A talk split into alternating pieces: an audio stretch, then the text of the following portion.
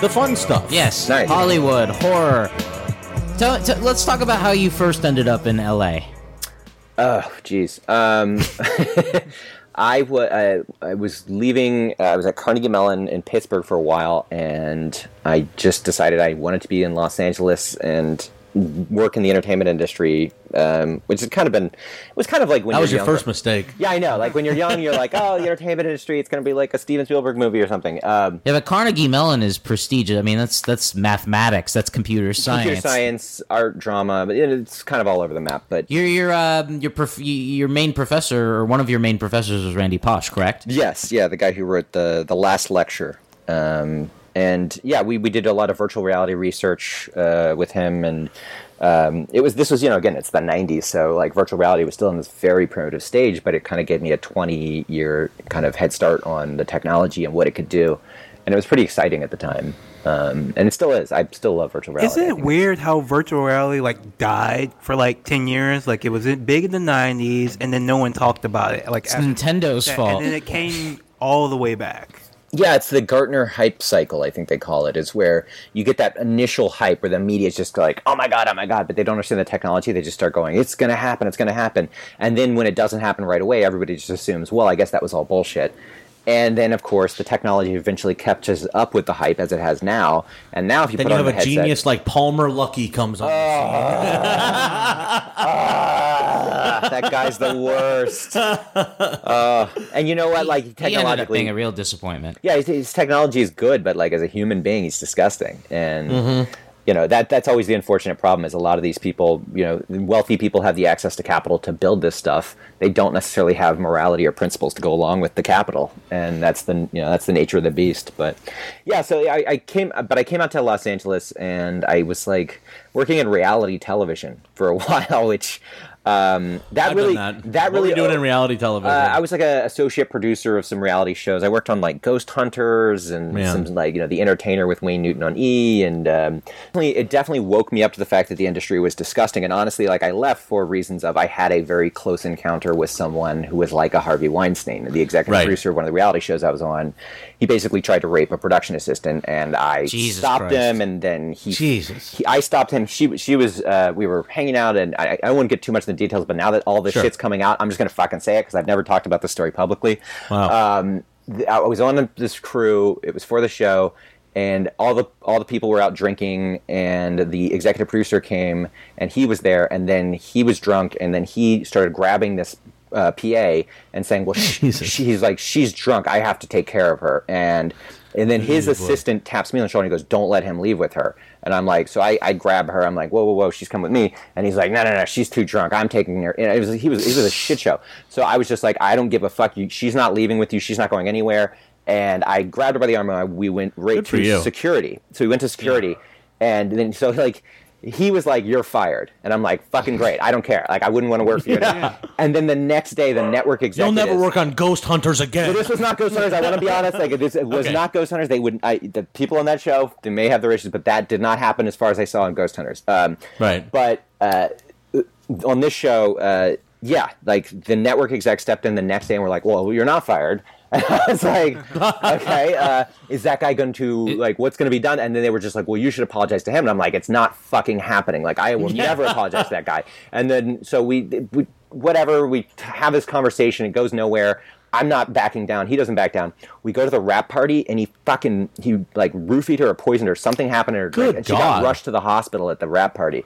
Um, yeah, it was There's such, a lot of people in charge of this industry who are just fucking sociopaths, like straight up. absolutely like I've had guys take their dicks out in front of me more times than I can count. I've had dudes creep on fucking drunk women who couldn't con- like. Yeah. i- i- it's it's it's it's everywhere. it was the thing so about this town that is like so disgusting and fucked up is just like how little power people have to get to be driven completely mad by it. Yeah. Like this is a town of uh, full of people who are like so desperate to matter even a little bit that like I mean I talk about this guy Andy Signore who I like used to work for uh, uh, who was just recently revealed uh, uh, to be a big time like sexual harasser piece of shit guy and like all he did was create like the fucking Screen Junkies show and like honest trailers. Like he literally was like driven mad with sexual power over writing articles like you know the eight most badass Marvel villains and Right. shit. Like you know, it, it, it's just and and it's the same with like what we're talking about on like reality television. It's like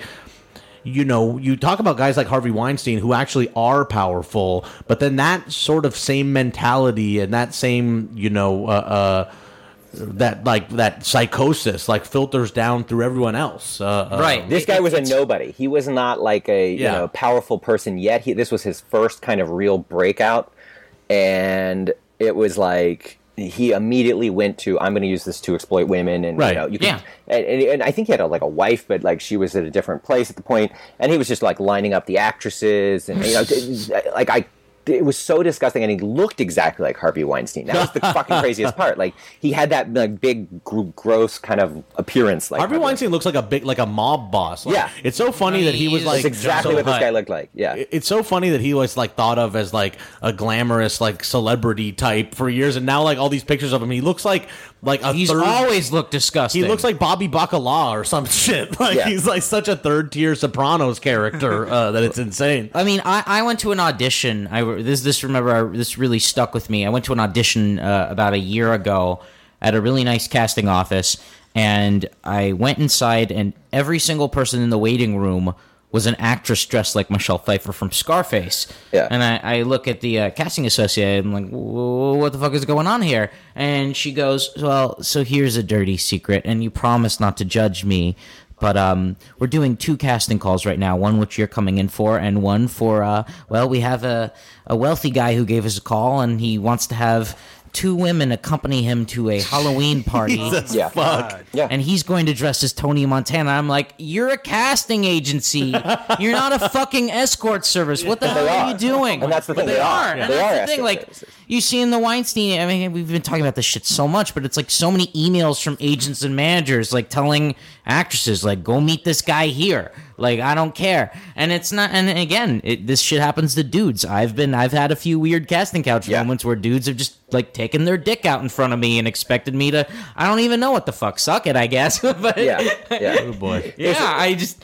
And then I was also going to say this is just a weird side thing. It's so weird that like you know both of you guys like Jonathan and and and, and you as well uh, uh, talking about you know these like uh, uh, being victimized as a man in Hollywood. Right. And it's very interesting also that Terry Crews talked about it. Uh, uh, who what's his name from Dawson's Creek again? I- James Van Der Beek. Vanderbeek was talking about it too. And I Corey have Feldman. Um, Corey Feldman. I mean, yeah. I mean, Look. I, I, but like, I have like, It fucks our brains up I have too. I have multiple friends, and like when they told me, I, I won't lie, like they told me in the context of like, isn't this crazy and kind of funny because they're guys, Right. But I have multiple friends who like have had their like dicks grabbed Yes. by executives who Yeah. like their bosses have like taken them to the car and been like let's like go fuck like like it's not an uncommon thing It's- and you know i think that men are more want to like laugh it off and be like whoa wasn't that crazy but like it's not right No, You know it's i mean it right. is not right No, we, we, we have sort of, and maybe it's a defense mechanism, but like Yeah. I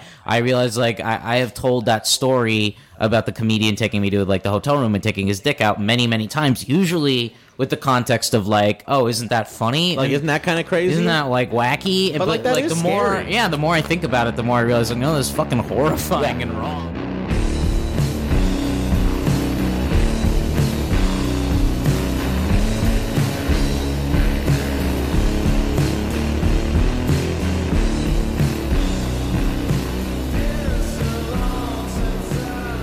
To hear the full episode, subscribe at patreon.com slash struggle session. Like what you hear? Want to hear more? Check us out at patreon.com slash struggle session or sesh.plus or struggle session.substack.com for all our public episodes, commercial free, as well as hundreds of bonus episodes. Thank you to all our listeners for holding us down five years strong.